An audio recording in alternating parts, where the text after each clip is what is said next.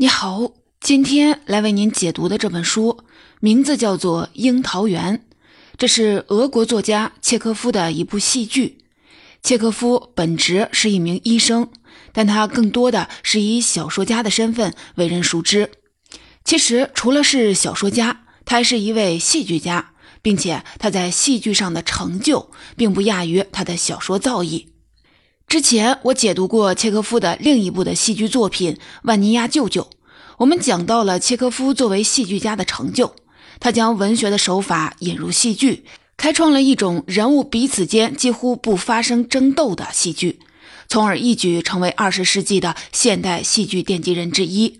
万尼亚舅舅带领我们初识了契诃夫的戏剧，但显然他无法完全概括契诃夫戏剧的特征与主题。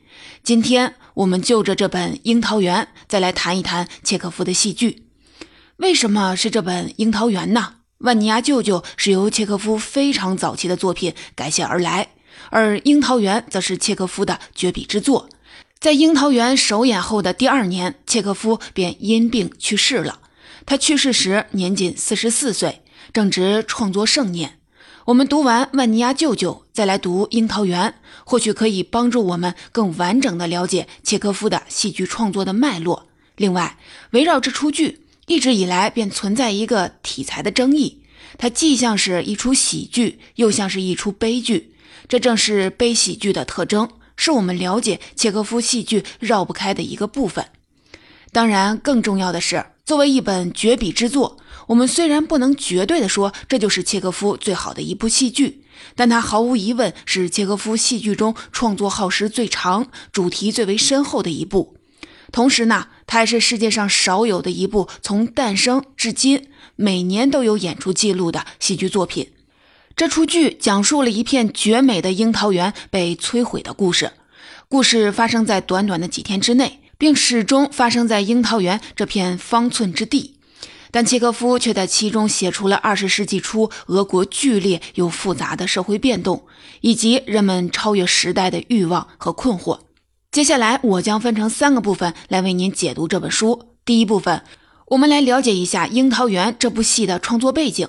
从中我们可以看到契诃夫是一个怎样的创作者，以及他所处的时代的背景，这是一定程度上决定了他作品的样貌。第二部分，我们更具体的来看《樱桃园》讲了一个怎样的故事，塑造出了一群怎样的人物。第三部分，我们结合这个故事引申来谈一谈契诃夫戏剧的特征和主题。我们首先来看《樱桃园》的创作背景，契诃夫是在一九零二年开始写这个剧本的。整个写作的过程并不顺利。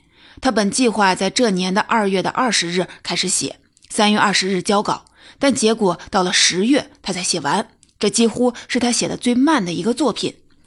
当时他给这出剧的首演的导演斯坦尼斯拉夫斯基写信，他不失幽默地解释他的脱稿：懒惰、春光明媚、剧情有难度这三个原因导致剧本还没有写完。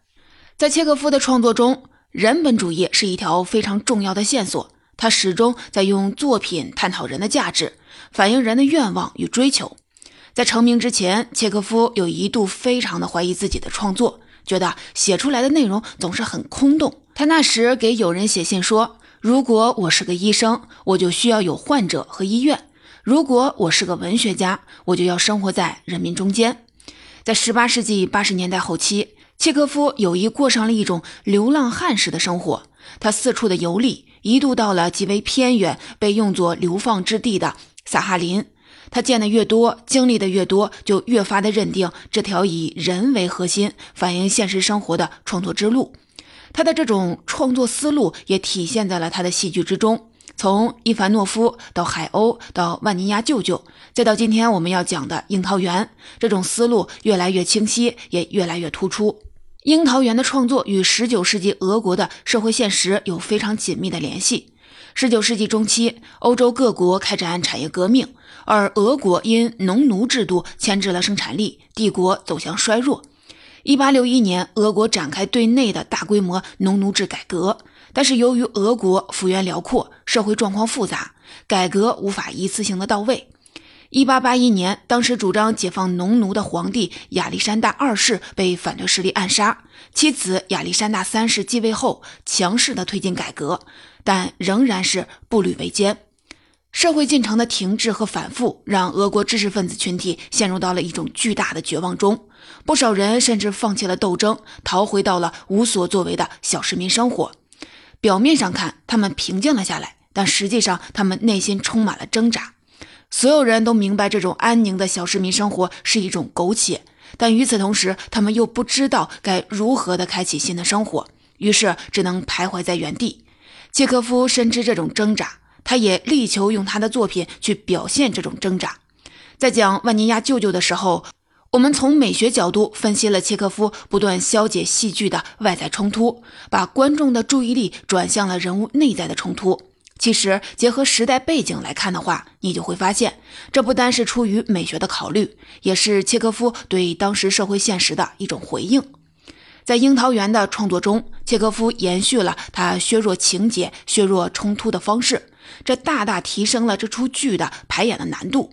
当时的导演斯坦尼斯拉夫斯基为此非常的烦恼，他一度向契科夫请求删减整个的第二幕。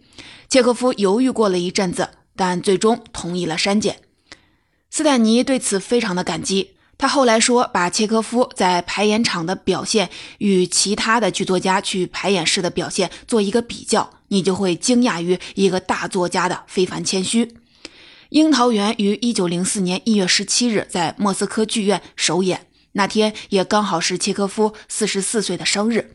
导演斯坦尼当时特地还在剧院为契科夫举办了一个庆祝活动。斯坦尼回忆说，当时他挑选了一件精美的托盘送给契诃夫，但这份礼物却受到了契诃夫的指责。契诃夫说，这是一个珍品，应该放在博物馆里。当在场的人问起契诃夫那该送什么礼物时，契诃夫说送一个捕鼠器，因为必须把老鼠消灭掉，或者送一个灌肠器，因为他是一个医生。斯坦尼还提到，当时契诃夫的身体状况已经很令人担心了。他脸色苍白，骨瘦如柴，并且不断的在咳嗽。斯坦尼说，庆典进行的很隆重，但他留下了沉重的感觉，他有了葬礼的味道。我们心里很难过。那一次的首演不算成功，斯坦尼主动检讨，说是他没有把剧本中最重要、最美丽、最珍贵的东西展现出来。后来，随着不断的调整，演员对剧本更深入的理解，在后续的演出中，这出戏逐渐的收获了越来越多的认可和荣誉。但在这一年的七月，契科夫因为肺结核去世了。尽管他曾多次的扬言说自己不适合戏剧，不想再写戏剧，但据他的妻子回忆，他在去世前的几个月仍然在构思戏剧。斯坦尼不无遗憾地说：“他没有活到自己的最后一部杰作取得真正成功的时刻。”契诃夫并没有想到《樱桃园》会成为自己的告别之作，但也许是带着疾病写作的原因，这个故事充满了一种告别的意味。故事里的人物纷纷的在与家园告别，与时代告别，与一种命运告别。接下来的第二部分，我们来回顾一下这个故事具体讲了什么。樱桃园的故事发生在一个庄园，里面种着一片远近闻名的樱桃树。正是五月，白色的樱桃花都开了。故事的第一幕是在黎明时分，庄园里的女仆、男仆、管家都在等候着女主人的归来。女主人叫柳包夫，是一个天真浪漫、人见人爱的人。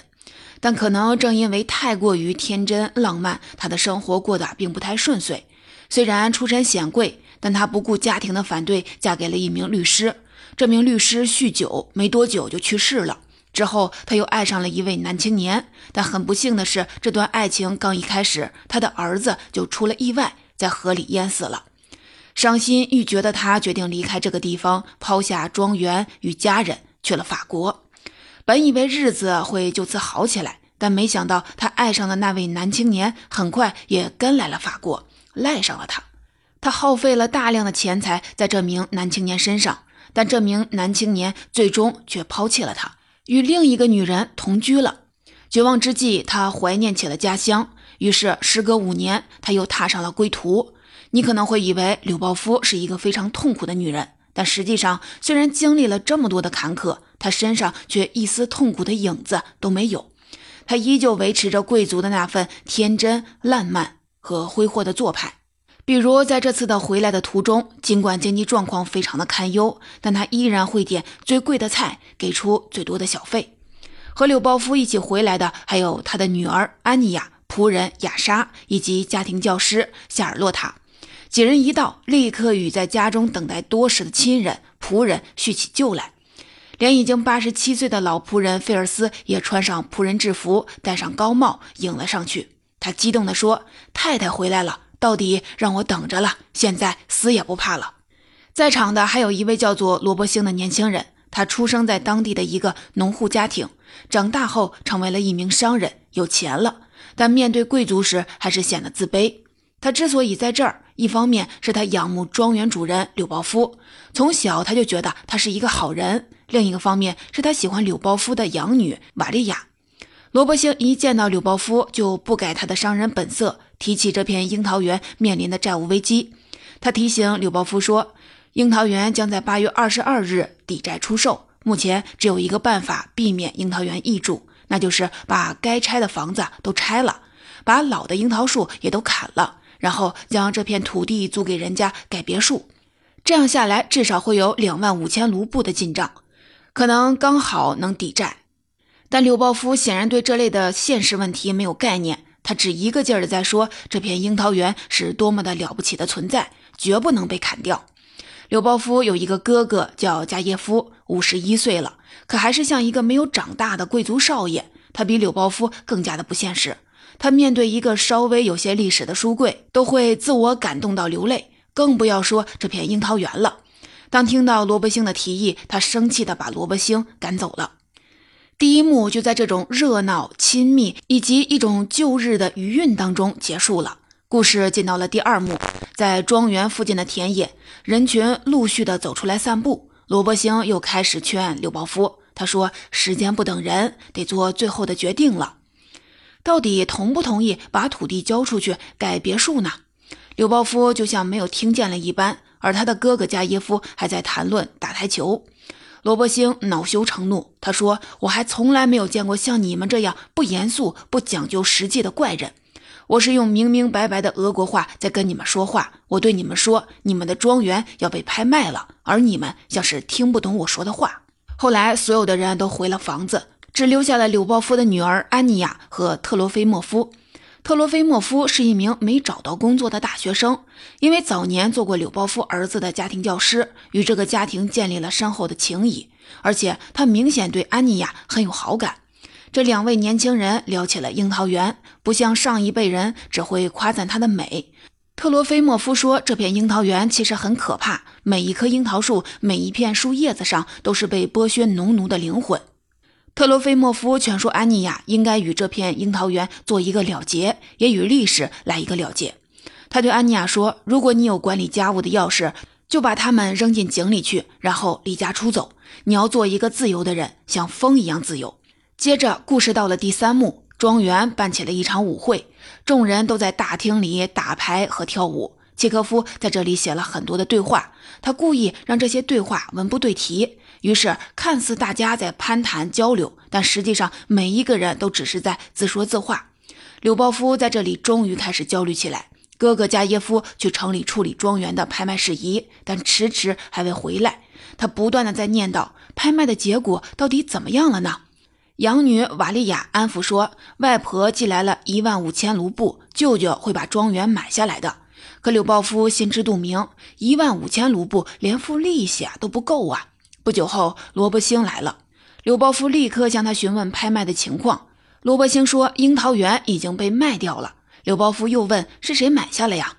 罗伯星说：“他买下了。”接着，所有的人都顿住了。刘伯夫差点的摔倒在地。瓦利亚将庄园的钥匙扔到了地板上，愤然离去。罗伯星招呼乐师继续的奏乐。他大笑着说：“别嘲笑我！要是我的父亲和祖父能够从坟墓里站起来。”看到他们的萝卜星，看到他们没有文化的小时候常常挨打的，冬天光着脚在外面乱跑的萝卜星，买到了一座世界上最漂亮的庄园，那该多好啊！故事由此进入了尾声，所有的人都开始打包行李。附近的农户们听到消息后也赶来送行了。纽包夫没能忍住，还在打赏农户。住在隔壁的地主比什克特地的过来还钱。他说有几个英国人在他地里发现了一种白颜色的胶泥，于是租了他的地准备开发。罗伯星讲起他春天的时候在地里种了一千亩的罂粟，净赚了四万卢布。他说罂粟开起花来，同样也是一幅美丽的图画。但罗伯星并不打算立即住进庄园，他要去哈尔科夫过冬，忙活一点别的事情。他说他不像这群贵族，他不能没有事儿干。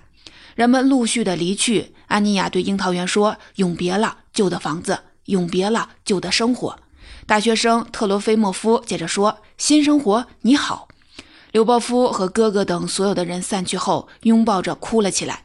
刘鲍夫说：“我可爱的、温柔的、美丽的花园。”别了，我的生活，我的青春，我的幸福，别了。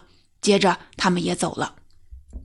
舞台上空无一人。契诃夫最后写道：“传来一个遥远的，像是来自天边的声音，像是琴弦崩断的声音。这忧伤的声音慢慢的消失了，出现片刻的宁静，然后听到斧头砍伐树木的声音从远处的花园里传来了。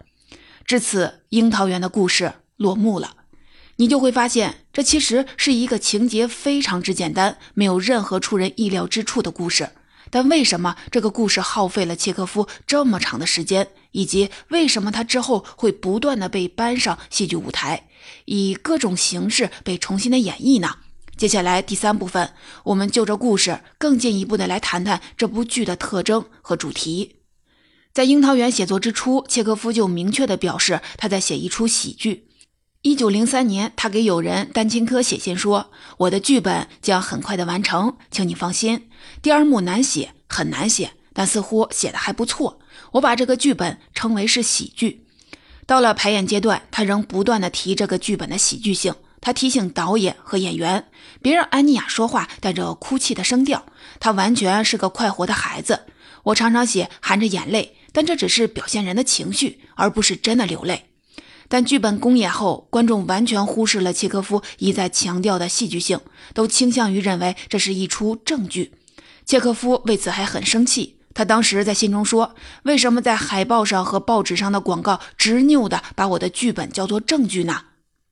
涅米罗维奇和阿列克谢耶夫在我的剧本当中所看到的绝对不是我所写的东西。我敢做任何保证，他们一遍也没有认真地读完我的剧本。直到今天，围绕樱桃园的题材的争论还在继续。但越是争论，越是凸显出契诃夫对于喜剧独特且超前的认识。美国戏剧理论家理查德·皮斯在讲到樱桃园时就说：“这出剧眼泪与笑紧密的相连，契诃夫将行动置于笑和眼泪犹如刀刃的交界上，但他不想在两者中求中立。”他要使同情和怜悯在戏剧性中增强，或者使喜剧性在哭中增强。具体来讲，就比如说剧中菲尔斯和加耶夫这两个角色，他们是一个完全落后于时代的老仆人，一个是完全还没长大的五十一岁的贵族的少爷。这两人可以说是剧本当中喜剧性最强的两个角色。契诃夫给他们安排了很多的笑料。少爷整天就知道谈论台球，而男仆整天只知道服侍少爷。就算是八十七岁了，他还是跑着叫少爷加衣服。如果脱离了剧本去看这些笑料的话，其实全是丑态；但放进了剧本里，你却会对这些丑态有更多的感受。契诃夫固然讽刺了这两位落后人士，但他同时又是非常真诚的在写这两个人之间的主仆关系。剧本中，菲尔斯说：“解放农奴的时候，我已经升到听差头目了。那种自由，我没有愿意要，我照旧还是侍候着老主人们。”这明显啊是一句真心话。恰恰就是这种真心，让这种笑料又裹上了一层悲剧，甚至是荒诞的色彩，让人一时难以简单的归纳。从这个层面来看，一些学者认为，契诃夫的戏剧延续和深化了悲喜剧的特征。悲喜剧是十七世纪的时候由意大利戏剧家瓜里尼首创的剧种。当时，一些戏剧家意识到，喜剧作为一种视角和方法，不应该仅仅用来关照生活中轻松的方面，它也应该尝试去关照生活中那些可悲、忧伤的方面。于是，悲喜剧应运而生。往深了来讲，悲喜剧反映的其实是人类对于越发荒诞的现实的无奈的感受，以至于最后只能是嘲弄般的笑起来。尤其是进入了二十世纪之后，社会发生了一系列的巨变，人们对于工业化、现代化，甚至对于人类的理性都产生了怀疑，那种荒诞到只能发笑的感受越发的强烈。契诃夫的戏剧毫无疑问地顺应了这个趋势，不仅是《樱桃园》，也包括此前我们讲到的《万尼亚舅舅》，还有《海鸥三姐妹》，他都展现出这种用喜剧去呈现荒诞无奈的记忆。因此，这也成为了我们理解契诃夫戏剧不可忽视的一大部分。讲完戏剧特征，我们再来讲一讲《樱桃园》的主题。前面我们提到了，作为一本绝笔之作，《樱桃园》的主题上有更大的野心，这主要体现在契诃夫试图用这一片的樱桃园去比照当时的俄国社会，用樱桃园的变动去比照当时俄国社会的变动。当中的每一个人物，实际上都代表了一个阶层、一种社会势力。他们各自的命运隐含着契诃夫对当时社会走势的观察与判断。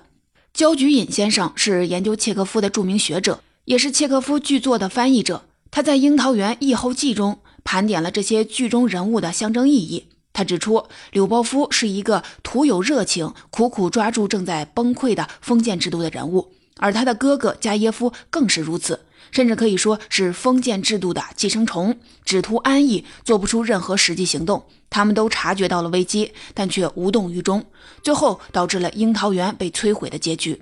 萝卜星则代表了从农业社会崛起的商业资本主义。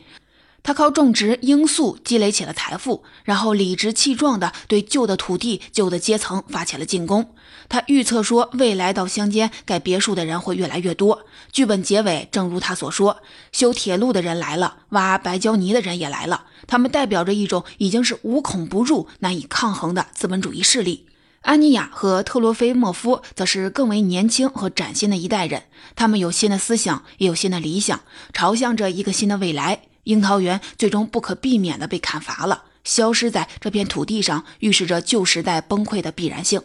樱桃园的落幕，实际上也意味着帝制时代、贵族文化，或者说整个沙俄历史的落幕。不过啊，我们也要注意的是，樱桃园直到今天一直还在全世界各地的舞台上上演。难道是因为全世界的观众还在对发生在十九世纪的社会和阶层变动感兴趣吗？显然是不是。这意味着樱桃园还包含着更多、更复杂也更动人的东西。在契诃夫的笔下，樱桃园虽然是作为落后封建制度的象征，但它同时是美丽的、宁静的，让人望着会不禁感动落泪的。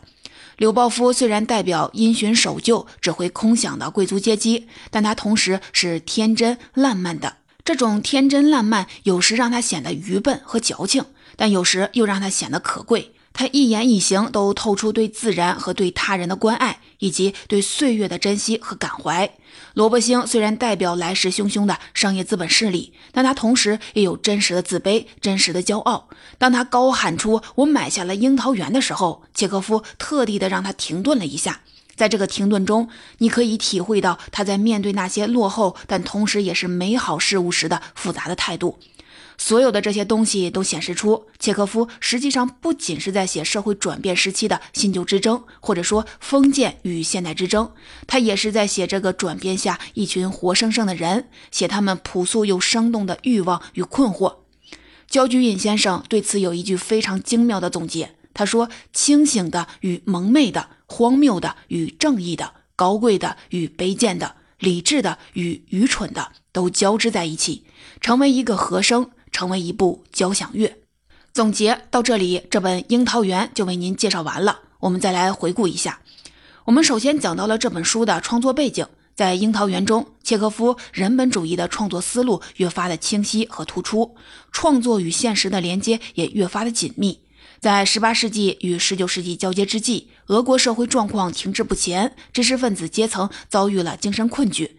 这一点进入到了契诃夫的戏剧，成为他作品极为重要的主题。接着，我们回顾了樱桃园这个故事，它讲的是一座樱桃园被毁于一旦的故事。故事很简单，但契诃夫在其中赋予了非常多的象征意义。简单来讲的话，契诃夫是借樱桃园的落幕来写沙俄帝制时代的落幕，包括其中的阶层、生活、文化和精神的落幕。这听上去是一个严肃沉重的故事，但契诃夫却有意用喜剧或者是闹剧的手法去呈现这个故事。这让这个故事充满了笑料，但同时又传递出了一种对荒诞现实的无奈。此外，必须指出的是，这部戏剧也并不止于一种对社会的象征和批判，他像契诃夫的所有的作品一样，依然在讲人在面对生活时的欲望与困惑。契诃夫以一种一视同仁的态度，书写这些身份不一、阶层不一、立场不一的人的欲望与困惑，由此将他们还原成了一群普通人。正是这一点，使得契诃夫的作品超越了时代。